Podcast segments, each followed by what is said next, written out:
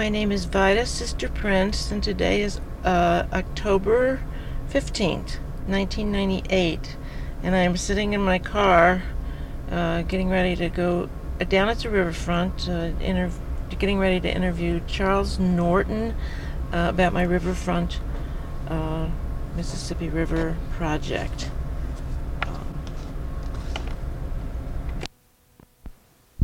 You want to read my lips, or do you want me to write down the questions? I can understand you. You can. Oh, you Oh. look at me. Good. um, could you tell me um, where you were born and when you were born? Before you start this, who are you? Okay, my name is, is Vida Prince, and everybody calls me sister. It's a nickname. My brother gave it to me. Why do they call you sister? I think he couldn't pronounce Vida when I was born. My mother's name was Vida. And they must have said to him, This is your baby sister. so that's it. And who am I? And more important, why am I doing this? And- And, what do I want to know? Um, I'm a housewife. I'm married. I have three children and eight grandchildren. And around in the 19, late 1970s, I got started interviewing people. First for the St. Louis Center for Holocaust Studies, we did a project on survivors. And then I moved over, all volunteer. I was, I'm not a paid person. And then I moved over to the Missouri Historical Society. Am I doing okay? Yeah. um, and I began interviewing for their exhibits. And they were doing exhibits at that time uh, every year for Black History Month. So I began to interview for them, for their exhibits in the Black African American community. And then other people asked me to interview into the garment industry and uh, then there was a um, I was part of an exhibit for a- Asian American immigration into St. Louis. So I just have been interviewing for a long time. Uh, I just finished a book that is being reviewed for publication. so I have my fingers crossed. But um, I, I was just reading a book on called Rising Tide about the river, and I just got interested and uh, spoke with a photographer here in town, Irv Shankman. I don't know if you know him, and he said to come down and come into this area that was to the right of the uh, that was south of um, McDonald's, and there would be people there that used to know about the that kn- knew about the river, and. Um, and that's what I did, Charley. I just walked onto this barge one day, and uh, a man by the name of Don Plummer was walking out, and I said, "Is there somebody I can talk to?" Uh, and he said, "Yeah," and he took me to Jack, and that's how it started. Now, what am I going to do with this? I just it's like any any place else I've interviewed in St. Louis. It's a piece of history. Uh, I'd like to know why people. Um, I wonder why why this is here, as opposed to what it was, what you did 30 years ago. Um, why people are still doing this, living here, um, and I just find it very interesting that what's happened to the riverfront. Are you just freelancing on your own, or you're Well, employed by someone No, doing this? I'm not employed by anybody. You're anybody. strictly a freelancer. At the moment, yes. I would, the other project I did, I did it through, not through the History Museum, but I had people there that were advising me, and I told them that I would give the tapes and the transcripts to their archives. And if I didn't do anything with this material myself, you know, I would give it to either the museum, the Missouri Historical Society, or I know maybe the Mercantile Library would be interested in it. It's not something that's going to sit on a shelf somewhere. What does your husband do? My husband's retired and he worked for uh, Central States Paper and Bag. Pa- it used to be Paper and Bag Country. It's Central States Diversified, and that's how I'm acquainted with Russell Flowers because Russell bought Central States. My husband didn't own it. It was a family-owned business, and then um, everybody had stock, and then the family was gone. But my husband was president of it, and then so that's how we met. That's how I know Russell is because he bought Central States, which is no longer. It's all dissolved now. But that's my tie to him. So that's that's it, and um, I guess I'm just a person who gets grabbed by something. I mean, I get excited writing down here. Um, I can understand, and I, I appreciate your asking me, um, though most people don't. But I think it's the intelligent thing to do. I, I'm interested in people. Oh, okay. So I've always Mhm. worked close with people. okay. People that work for me, I, I want to know about their history and everything about them. Yeah. Well, that's that's mine. I can if you want to ask me more, I'll I'll tell you more. Uh, I grew up here, and I don't think that people think about the river. Most people, I don't think they know anything about it. I didn't.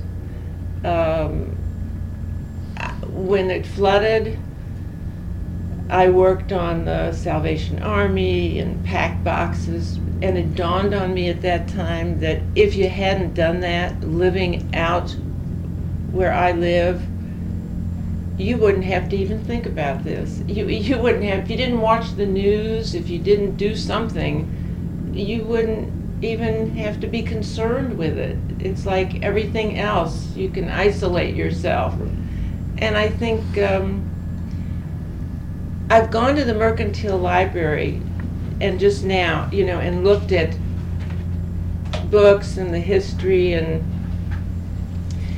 and the pictures of the steamboats and stuff that that was so busy here.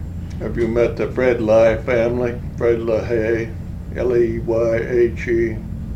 They're the most historical people of the river business. Have they given you Dick Burke's name? Mm-mm. Dick Burke is the son-in-law of Fred Lye, who used to be the Eagle Packet Company. Mm-hmm. The uh, Lye family, Captain Buck Lye and his brother had the ma- major packet boats that was always landing up here at Laclede's Landing. Uh-huh. And they owned that area up there, and they were really the pioneers of the river industry. What years are we talking about now? You're going way back, going way back. You should go up to the old courthouse up here. Mm-hmm. Have you been in there? Not lately, not for this. And over on your left as you go in is a River History Museum. Okay. Have you not seen that? You should see it. Oh, you, that. okay. Yeah, right up here on what, at Fourth Street? Mm-hmm. I think it's Fourth Street. Go in on Fourth Street side and go to your left to the, where they sell all the big books and everything on river history. And you'll see a lot on the Lye family. It's Leyhe, but they call him Fred Lye. He died recently. And his father and his uncle pioneered this river with packet boats. Hmm. They had the old Eagle uh, packet, and believe me, they were big time in the river. That's when they used to haul cattle and uh, pigs and things, and Mhm. bring cotton and you know from Yeah. one area to another, and passengers and and uh, the whole works. Now that is where river history and transportation would begin for you. Is that the 1800s you're? And that's what you really would, if you were going to write a book, I would begin and center in on all of those features of the beginning of transportation on the river. Is that the 1800s? Goes way back. Okay, so, Are you familiar with the Waterway Journal people? yes, I, I talked to, Have you talked to Jimmy Swift? uh-huh, Isn't he interesting? Yeah. He's, He's, a wonderful person. isn't he? He's lovely. he really is. I've known Jimmy for 45 years. Yeah, he's he's very special. Yeah. Yeah. Well, the uh, Lye family and Dick Burke would have more river history, who is still in the river business, and he's over at Sauget. He's called Eagle, Eagle Marine Service.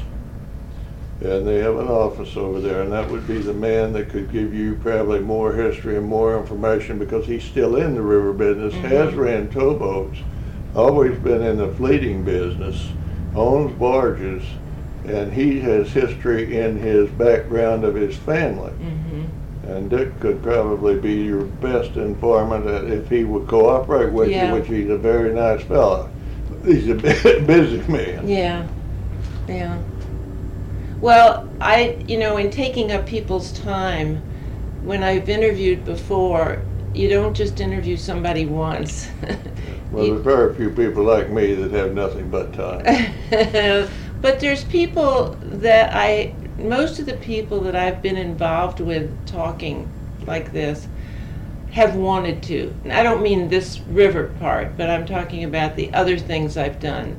They've wanted people to know their story. They've wanted people to do that. There's a So river mu- museum down by Union Electric Meramec plant also. Have you been down there? no, I've been nowhere. You should be down there. They've got more history on the river and they, I think, come up to date pretty much.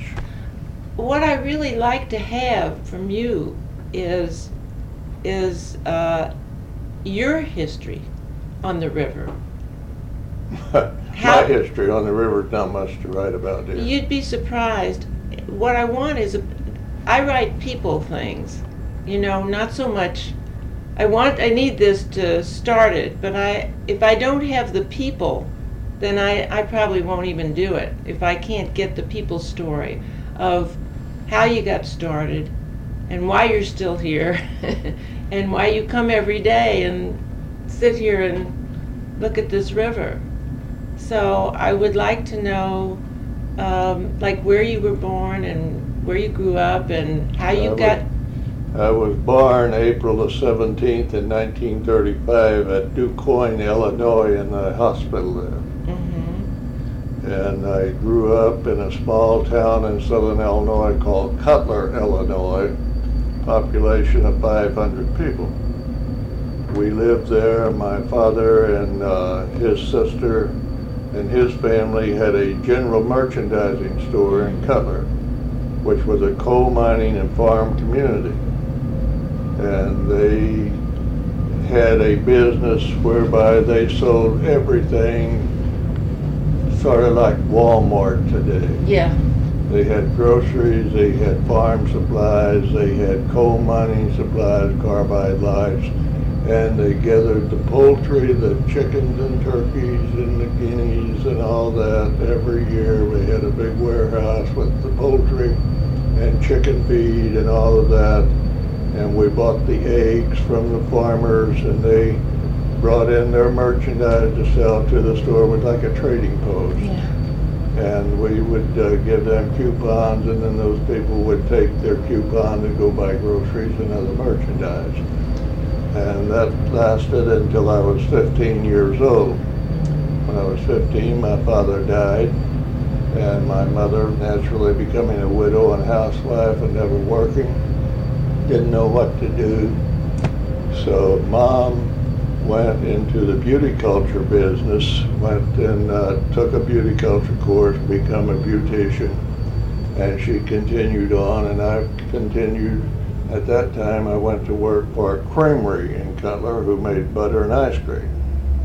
And I- Creamery in Cutler.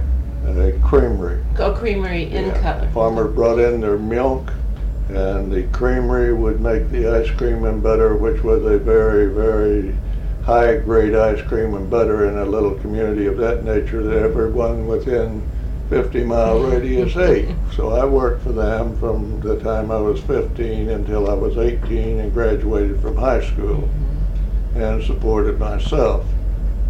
I met my wife when I was 17. I became engaged to her in high school, and the week we got out of high school, we became married. And I've been married 45 years to the same gal, and I wouldn't take a million dollars for her. But when I graduated from high school, I said, look, I've got to do something to make a living because the creamery job was not a supportive future. Mm-hmm. It was strictly a job which I appreciated no end. So we moved to Belleville, across the river. And my uncle was a construction foreman for Hefkin Brothers, who at that time was big in building bridges and highways for the state of Illinois. And that summer, he told me, I'll get, I'll make you a future in construction work.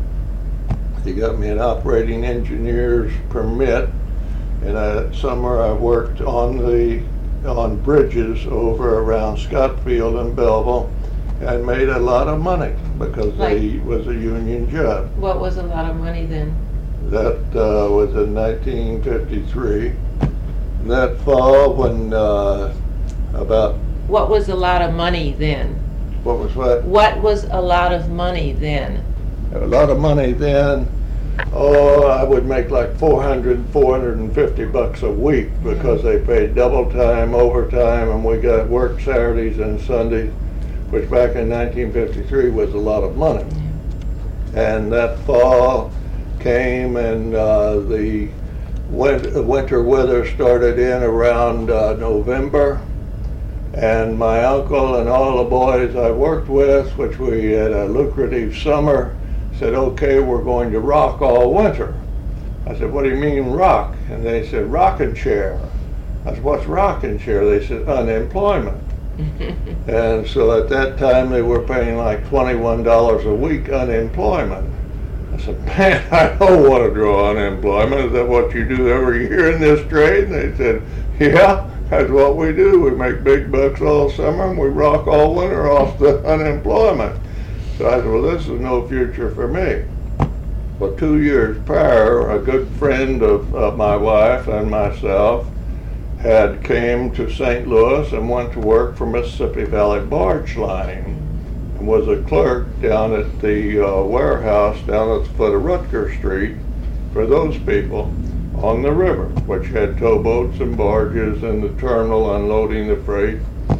And he and I were good friends. He said, I told him, I said, Maurice, his name was Maurice Schreiner. I said, man, I'm out of work.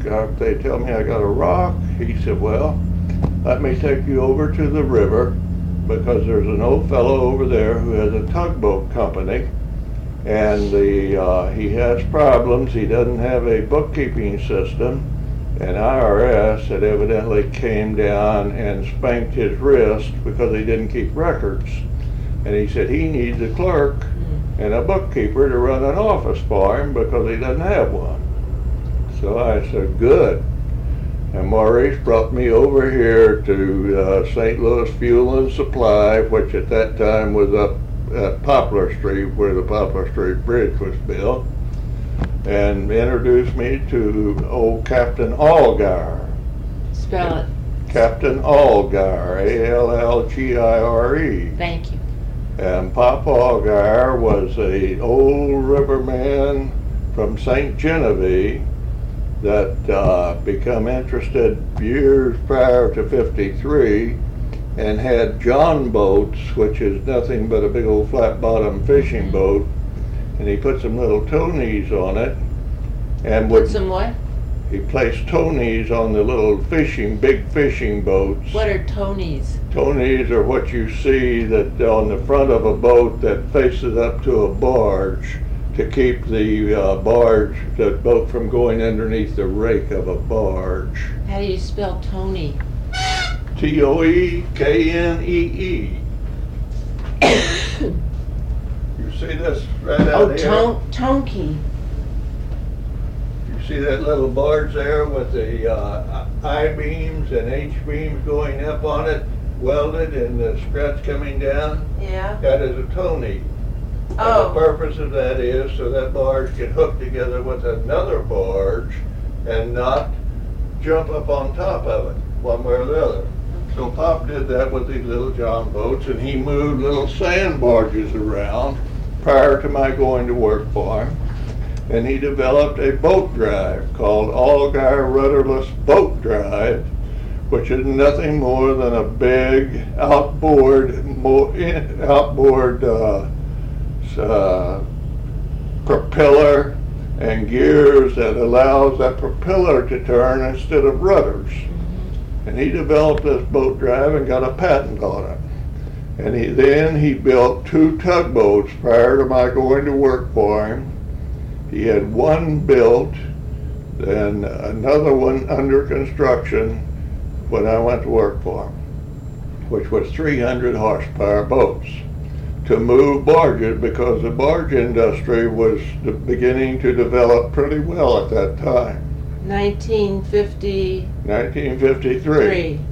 Prior to 1953, the river business consisted of people like Mississippi Valley Barge Line, Federal Barge Line, American Commercial Barge Line, and maybe a couple more. Not many. Not many barges, not many towboats. The towboats at that time would come in and do their own harbor switching and move their own barges around and go on to Chicago or New Orleans or wherever. But that costs the, the barge line companies too much money and delay in time with their towboats and their people. So they started using vendors with small boats to do this work before they arrived, to arrange barges for the towboat to take out of town and arrange barges from their barges to distribute to the various docks here in the harbor. So they used the bar, the towboats and tugs that were here already, Yeah, like, yeah. Well, prior to that time, there wasn't much harbor business. See, I am a harbor vendor, which means I don't leave this location.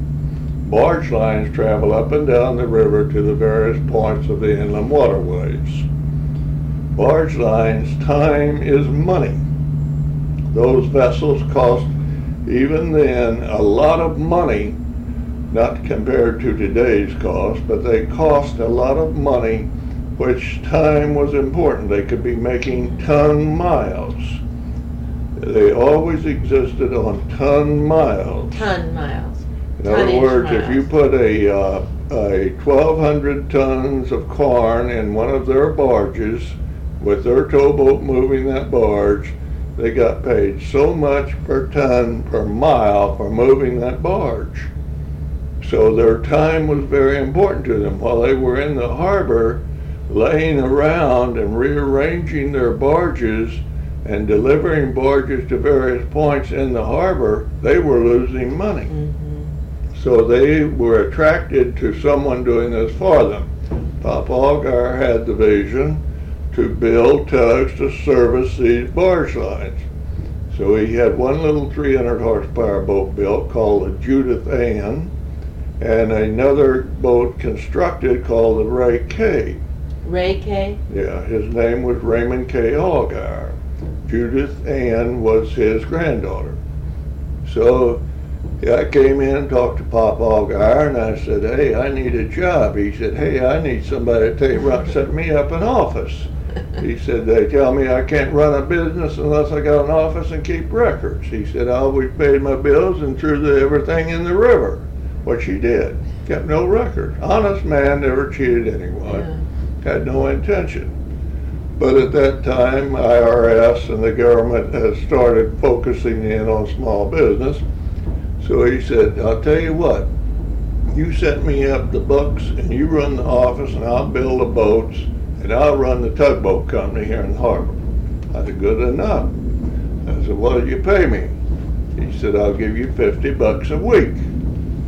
Well, fifty dollars a week was more than double unemployment.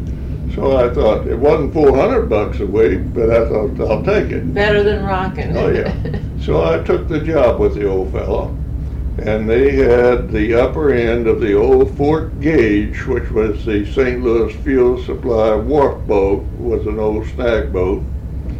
And uh, we had our little tug and shop at the north end of Jack's father's operation, which was not even similar to this. It was a big old, old Army engineer packet boat.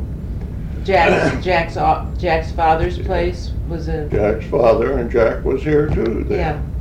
And we were both young, uh, vibrant people and wild and all that kind of stuff.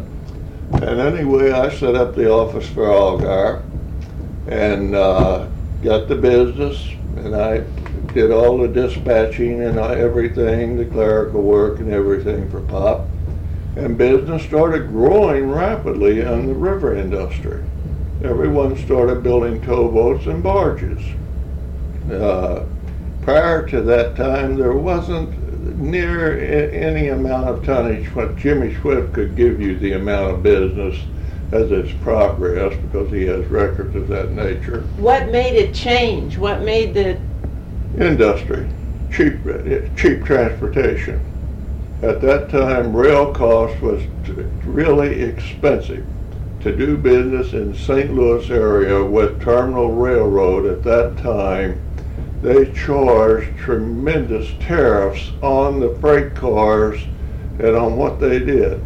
If a, you loaded a freight car on this side of the river and it had to go across the river to the other side of the river, it cost you fifty bucks per car to move that barge across their, their bridges. Uh, McKinley Bridge up there, the Merchants Bridge was a big railroad bridge.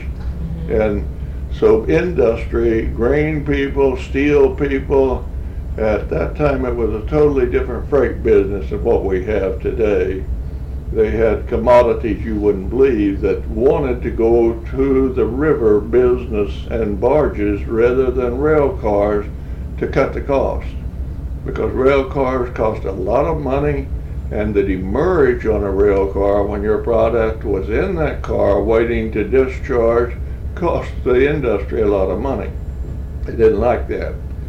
So grain people become very interested in river transportation. Mm-hmm. Cargill Grain built towboats, barges, and Continental Grain, St. Louis Grain, Farm Bureau built a lot of towboats and barges. The grain industry primarily exploded for shipping to Europe and Asia on taking the, the grain to the coast. So they all become interested and they all start the Gulf building. Coast you're talking about? Well, the, Gulf Coast? but Down to the Gulf Coast. Yeah, it's all the, all the grain used ships out of New Orleans. So they all started spending tons of money, big, uh, big industry, and building barges and tugboats. Well, that made a demand in St. Louis Harbor for more vendors of harbor business. And so I told Pop, build some more boats. So we did. We wound up having five tugboats here in the harbor and a monopoly on the business. And at that time, we probably had 60 functioning river docks. Uh, gasoline, lube oil, Mobil oil, Ashland oil, you name it, all of Texaco, Gulf, all built river docks. And they built petroleum barges, they built towboats and we had more business than we could take care of. And I ran the office, and Pop kept running the, uh, building the tugboats, and I hired the people, and we uh, did all the business. So you had tugboats and the oil companies that you just named. They didn't have tugboats; they had towboats, Towboats. which they didn't want to use their big towboats either because they cost too much money. At that time, a big towboat was a 2,500 to 3,000 horsepower t- boat. Towboats take them down the river right. with barges, and the tugboats move them around in here. We operate, in the river business operates just like the railroad. Your major rail companies come into St. Louis and put their cars in terminal railroads, big yards. And then terminal distributes those, those cars to various docks and various places where the freight's unloaded and reloaded. Well, we did the same thing as Terminal Railroad, only on the river and the harbor. And it became very attractive to people. We made buku money. I kept raising the rates and they kept paying the price. And Pop Allgaier kept raising my salary. And I, he made me a very prosperous person at that time. and he made a lot of money. And his son Clyde came into the business, who who worked with me in the office. We couldn't take care of it. We had more than we could do, and we were on a high roll. And I thought it would last forever. The barge lines. Uh, we, we couldn't please them because we didn't have enough tugs to constantly serve them, but they didn't want to get involved in it because we were union. The longshoremen had organized our company and had longshoremen on all of our tugs, which at that time had a lot of very good benefits like the United Mine Workers. The longshoremen in St. Louis Harbor came in from New York and believe me, they had good jobs out here on the tugboats. And they had good conditions and good fringe benefits and all of that, which we paid. And I just adjusted the rates to pay the people and keep good people. Well, that lasted until about 1959. Uh, I think it was 59. Pop Allgaier developed uh, cancer of the bone and uh, become very sick. And they had to amputate his feet and then his legs, and it was a terrible thing. Become totally disabled. And Pop and I was very close. And I decided, well, I probably have gone as far here as I can because Pop had a son who was taking over the business. And the son wasn't about to pay me what Pop paid me because he, he, needed, money it. too. Yeah. And I thought, well, I need to go further in the river industry and uh, progress and promote myself. So I left Pop, uh, at, at which time he had died, and I left Clyde.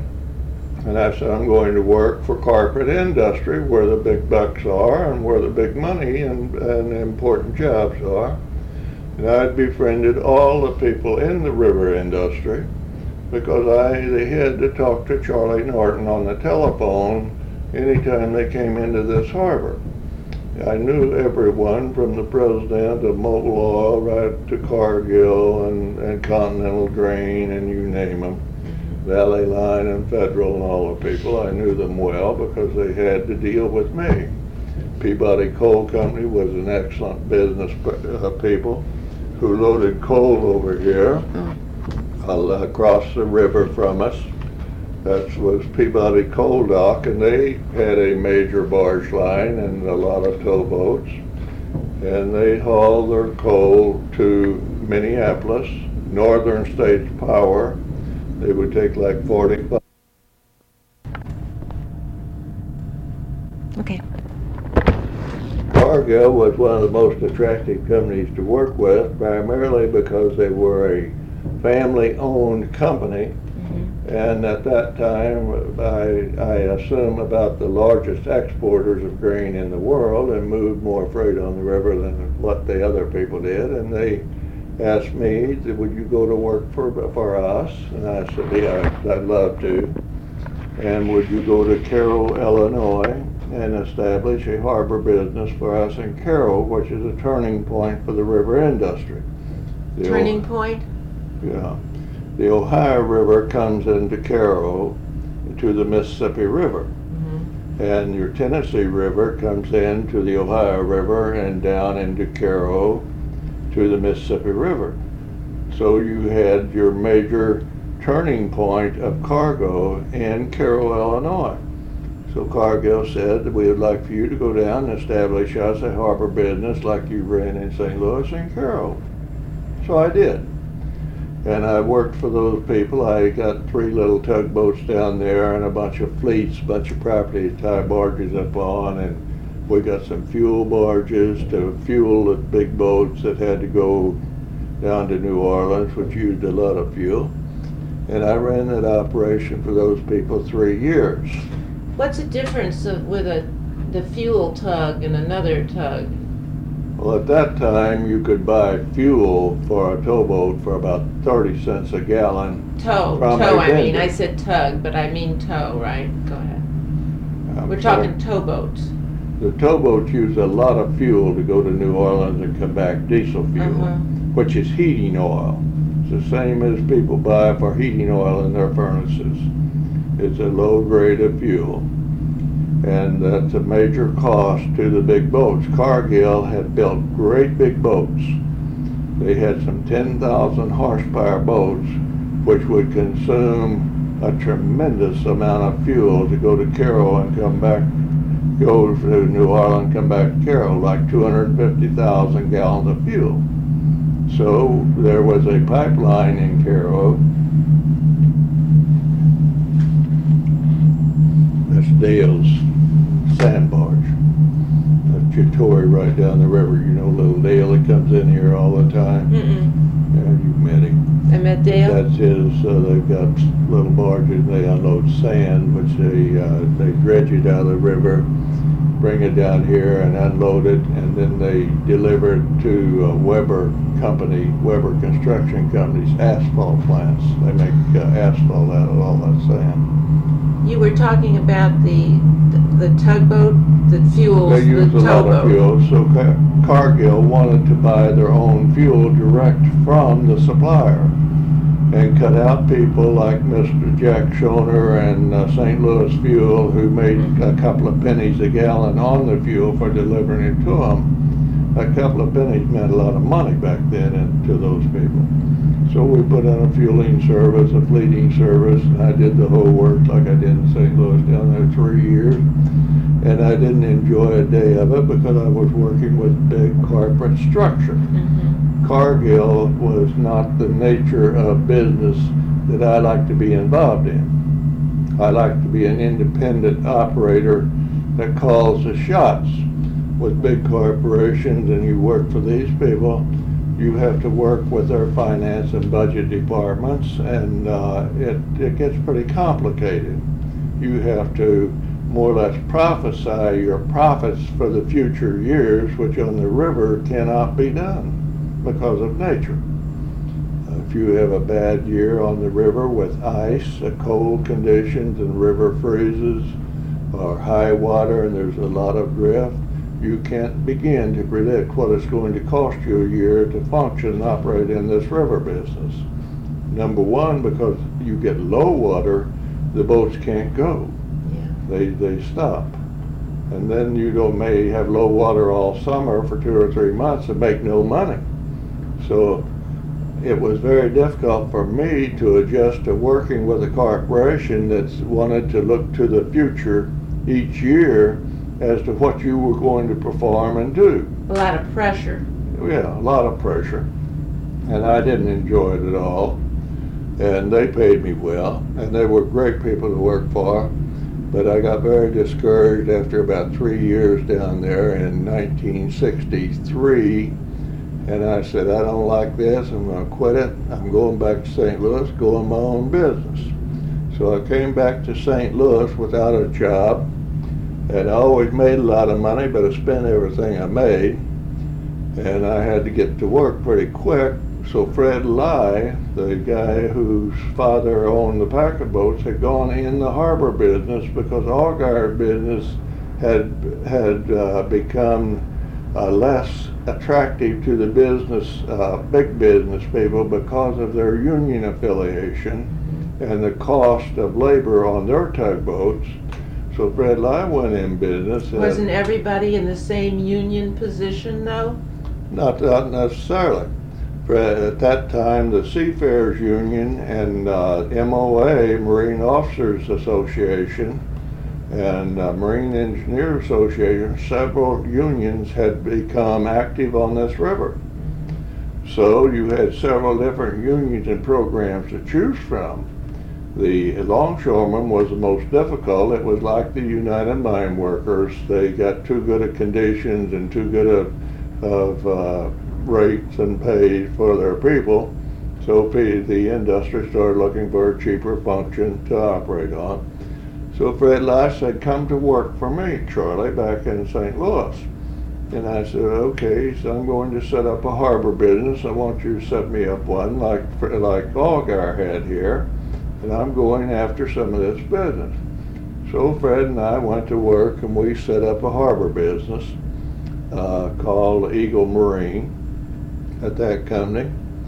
And it, uh, the business was there. They were all ready to leave what Allgaier had left. So you all started what is Eagle Marine? Started another company, yeah. And uh, so he got a lot of business. Well, while Fred was uh, developing his business and Allgaier was dying, seemed like a perfect opportunity to go in business for yourself.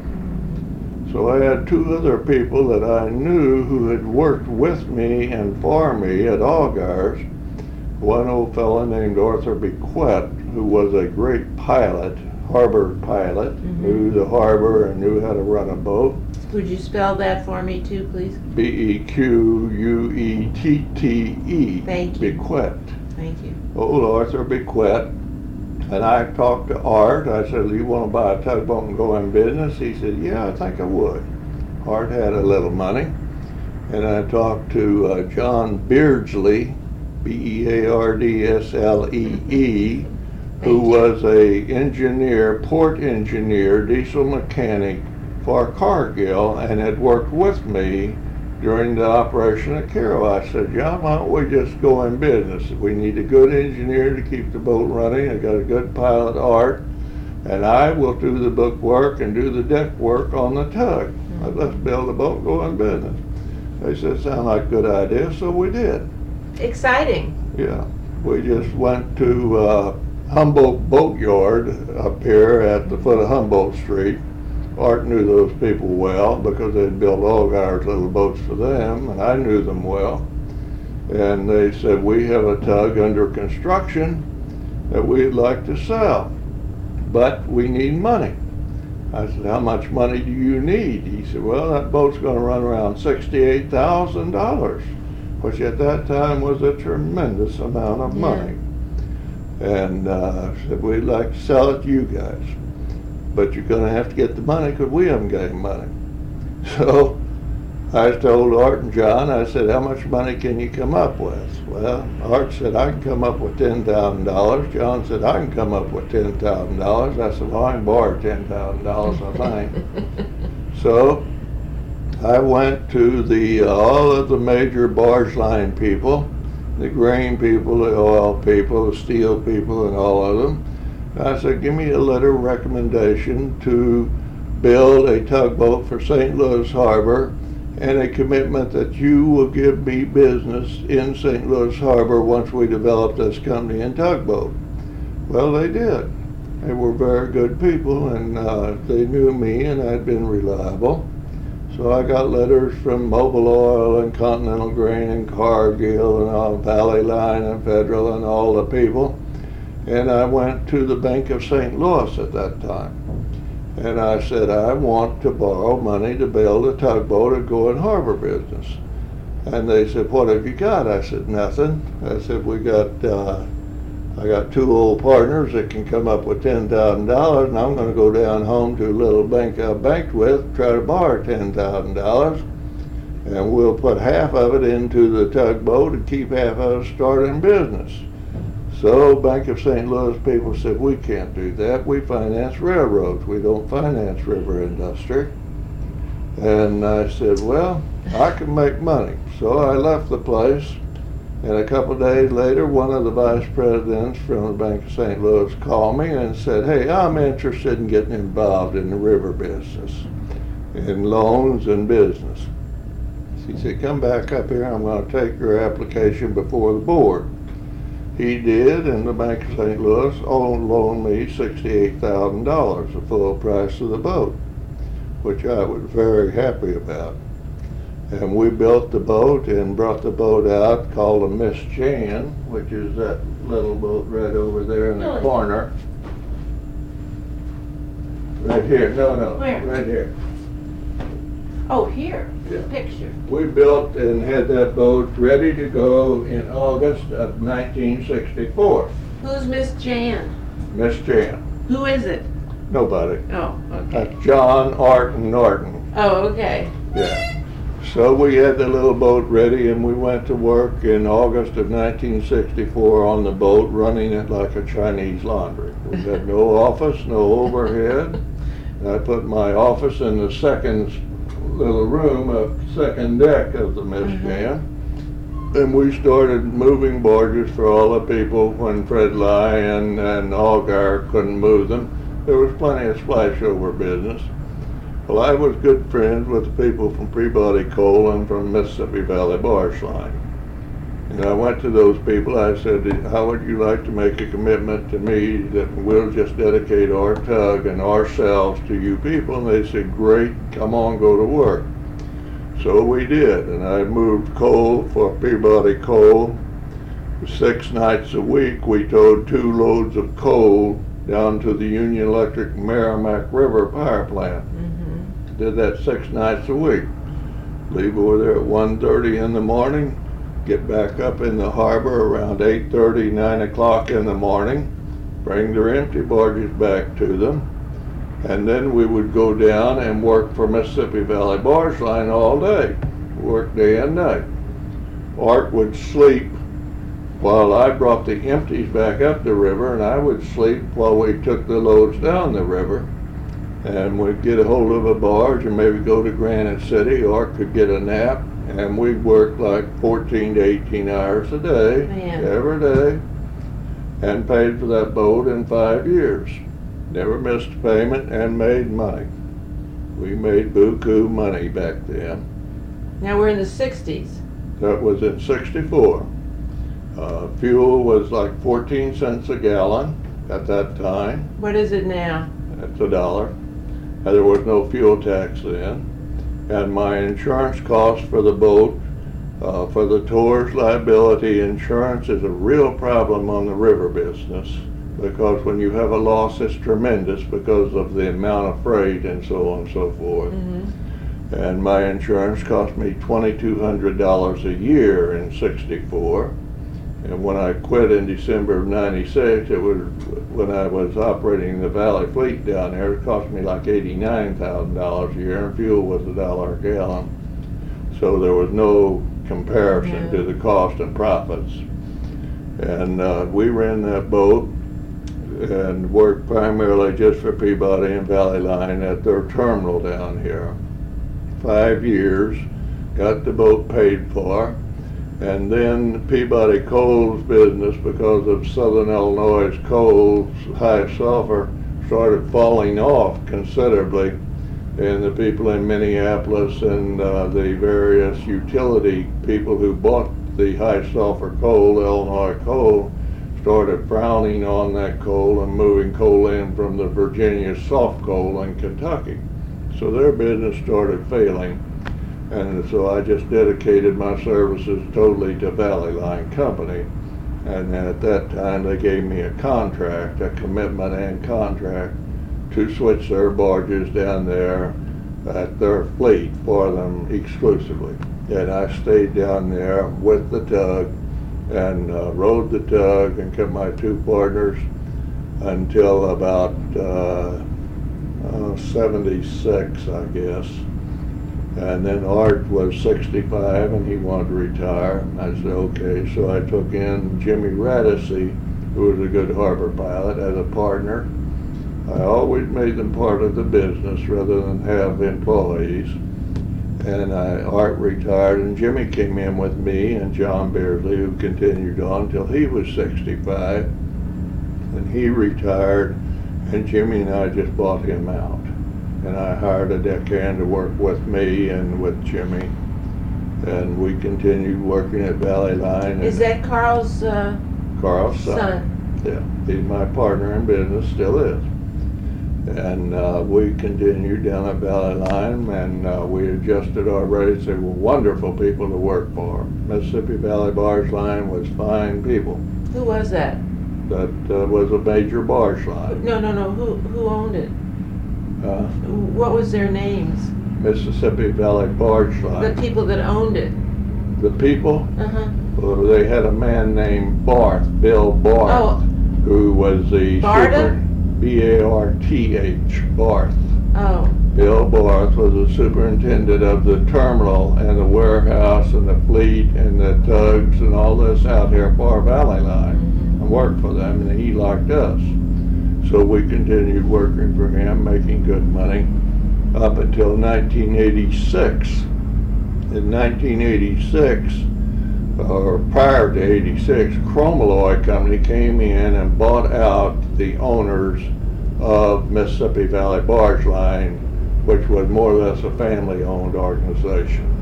It was a closed stock company, the Valley Line was, and they were at that time a major barge line. Was it Barda? B- Mr. Barta. Barda. Barta and Bill- uh, Nykel owned Mississippi Valley Barge Line. Uh, and uh, they had some other investors up in uh, Chicago that were involved in it. So we have a Barda who owned it and Barth who worked there. Who worked down here and ran the place for him down here. Uh, Bill Barta owned the place and Nykel. And they were great people to work for. They never messed with you. They want you to make a profit and run a good operation. They were good people. Nice. They were concerned about you functioning well for them, which was uh, a great opportunity for us. Is that pretty much like it is on the river? Do people, are, are most people? All the people up into the 80s were like a family. Mhm. If you were part of the family, you could do no wrong and you were in. And you had no problem with people coming in, cutting you out of business or, or competition. Mhm. Uh, it was a, everyone knew everyone personally. We knew, her- you knew their wives' name and their kids' names, you know. And it was a great uh, thing. I enjoyed the river business tremendously from 53 up until the uh, mid 80s. Uh, it was just something like part of life. Then, when the big stock holding companies came in and started buying the various corporations up that were on the river, Mhm. like uh, Federal Barge Line was owned by Herman Potts, who Herman Pott was a nice old guy, a great fellow to talk with, work with, and whatever. And all of these people then started selling their equipment, their towboats and barges and their docks and terminals to the big investors like Chromalloy Company bought Valley Line. Chromalloy was a major stockholding company, and uh, stockholders controlled the businesses that they owned. Uh, Valley Line, uh, prior to that, uh, selling to Chromalloy, had bought up Dad's Old Fashioned Root Beer Company. They had bought up Sunshine Biscuit Company, and they too were expanding as a family-owned company. Mhm. So they were strong and stable financially. Well, Chromalloy took a liking to that idea, their stockholders, and they came in and bought out Valley Line and their, their subsidiary companies. But that then, they naturally moved people like Barta and Nykel out of the company because they function differently than uh, family type people. And so I continued working for Chromalloy from about, I guess, early 80 up until about 86. Chromalloy sold out to another big company. At that time, uh, it was, I forget what it was called, but it became Sequa Corporation, which were the Printers Ink people Mhm. who uh, print all of the labels on canned goods. Everything like Pepsi Cola cans, beer cans, and everything, Sequa prints the labels on those cans.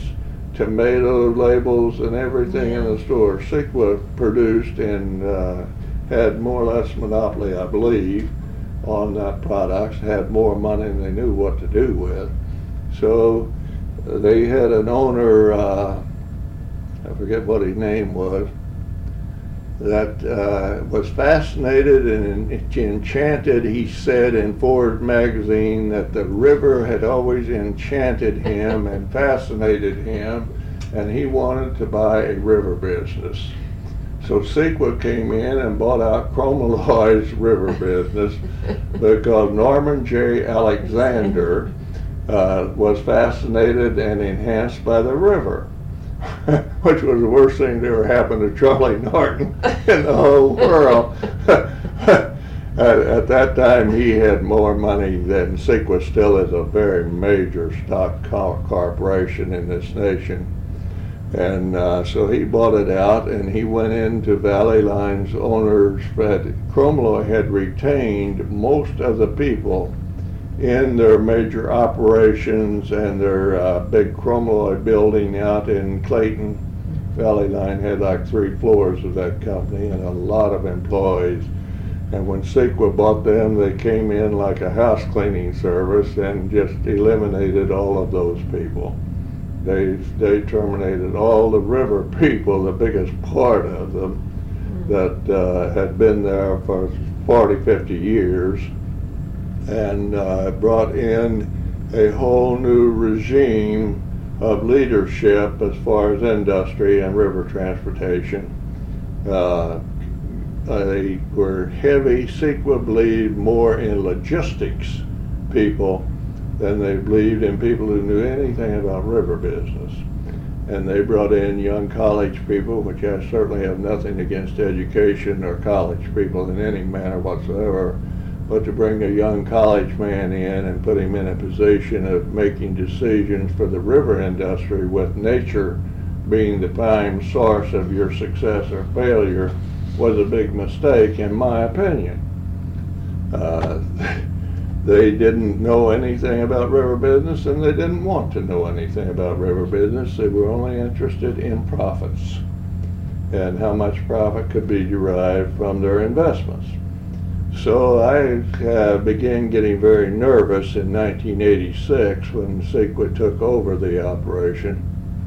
And uh, they cleaned house out there, and my good friends, who was the executive vice president of operations, executive vice president of marketing, and all that, uh, Mr. Spencer and Mr. Kanoki, who I had been befriended for many years, they terminated those people and retired them and brought in a bunch of new people. Well, I thought, God, I've had it now. And uh, I pretty well had, to be quite honest with you. And fortunately, the uh, organization saw they needed a riverman, and they brought in a man to be the president of Valley Line called Dan Markowitz, who had previously worked in the river industry in the grain marketing uh, with Merchants Exchange and PV and uh, the big grain people, but he always knew the river business. He had worked with Consolidated Barge and Grain people. So Mr. Markowitz called me, said, come out here, Charley, and I went out to Clayton. And he said, you know, we've had some major changes in this company the past couple of years. I said, yes, you have. And he said, uh, I'm going to make some more major changes. And he said, I would like for you to take over St. Louis Harbor for our operation. And we're going to get completely out of the warehouse and fleeting. And they had tugboats too in the harbor here at that time. And he said, I want you to take them over and run them for me as an individual in your company. He said, I don't want to be bothered with that, and that you're proving your success. So I said, great, thank you, Lord, you know. And so we wound up, the Markowitz gave me like, I had uh, four or five tugboats running down there all the time and the fleet, and I took care of the whole works from 86 until 1992. And again, at that time, I got off of the Miss Jan and no longer worked on the boat and went into the office down at the warehouse at Valley Line. They, uh, I had to hire a lot of people. We went through about, I didn't realize I still had my sunglasses on. Go ahead, I'm sorry. we went through about 90 people a year on the tugs, kept around 90 employees a year, and took care of Markowitz's Valley Line business for Sequa and did a good job for him, and he was very grateful, and he paid us very well. Good, good fellow to work with. Then in uh, 1992, Markowitz called me. Things started mushrooming in the merger business of big corporations. Uh, everyone, the big people were buying up the, the what I call big people, and becoming bigger. And uh, Charley, you're supposed to eat lunch, aren't you? when I want to. Oh, okay. And anyway, they had uh, many plans to expand Valley Line into a big river industry. Markowitz was pushing it, and he was very successful, a very shrewd businessman. They were going to buy Continental uh, Grain Company's barge line. They had bought several barge line previous Valley had. But then uh, in 92, Markowitz called me one day and he said, Charlie, I'm, I'm shocked. He said, I don't know what to say, but uh, we have been bought up by CSX Railroad. He said, what? Se- Sequoia Corporation sold the barge lines and all of their interest to CSX Railroad, which is a major eastern railroad corporation. And he said they're going to merge Valley Line into their previous purchases. They had been buying up barge lines like crazy, the railroad has. They had bought Sioux City, New Orleans, a major barge line. They had bought American Commercial Barge Line. So a lot of barge lines. The railroad was absorbing rapidly, and the government didn't object to it. Previous to that time, the ICC would not allow that sort of thing because of competition and keeping the rates. Well, the ICC had lost interest in it evidently because it was protested by all of the farm and steel and coal shipping people to no end, but the government blew it away and said, yes, okay. Huh. So CSX bought up Valley Line. And uh, in 1992, they came to me, uh, the people from American Commercial Barge Line, which they had, had absorbed that name as a central name for all of various barge lines. They merged Valley Line into ACBL. And they came to me and said, uh, Charlie, you have worked here, we know, and ran Valley Line's business for 40 years, but we don't want you anymore. We're going to run it ourselves. Oh, I said, well, you, you can do that, but I said, you can't do that until 1996. And they said, why not? I said, because Mr. Markowitz has given me a contract to do this fleet and manage this fleet and run these tugs until 1996, December of 96. And they said, well, we bought out Valley Line Company and we don't care what those people had done with you. Uh, we don't feel we're committed to honor those contracts. Uh, because they made an asset purchase of the Valley Line's river business rather than a corporate purchase which really relieved them of any corporate obligations of the Valley Line.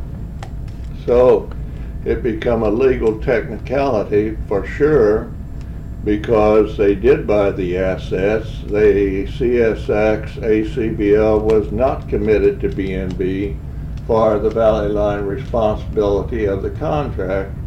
And my contracts I had written, which I wrote myself and made a big mistake, I said that I would uh, do and perform business for those people until December of 96 on the river business they had in St. Louis Harbor. oh. Well, they didn't have any river business in St. Louis Harbor when they sold their assets. Mhm. So we were on a legal problem and technicality in the very beginning with CSX ACBL in 1992.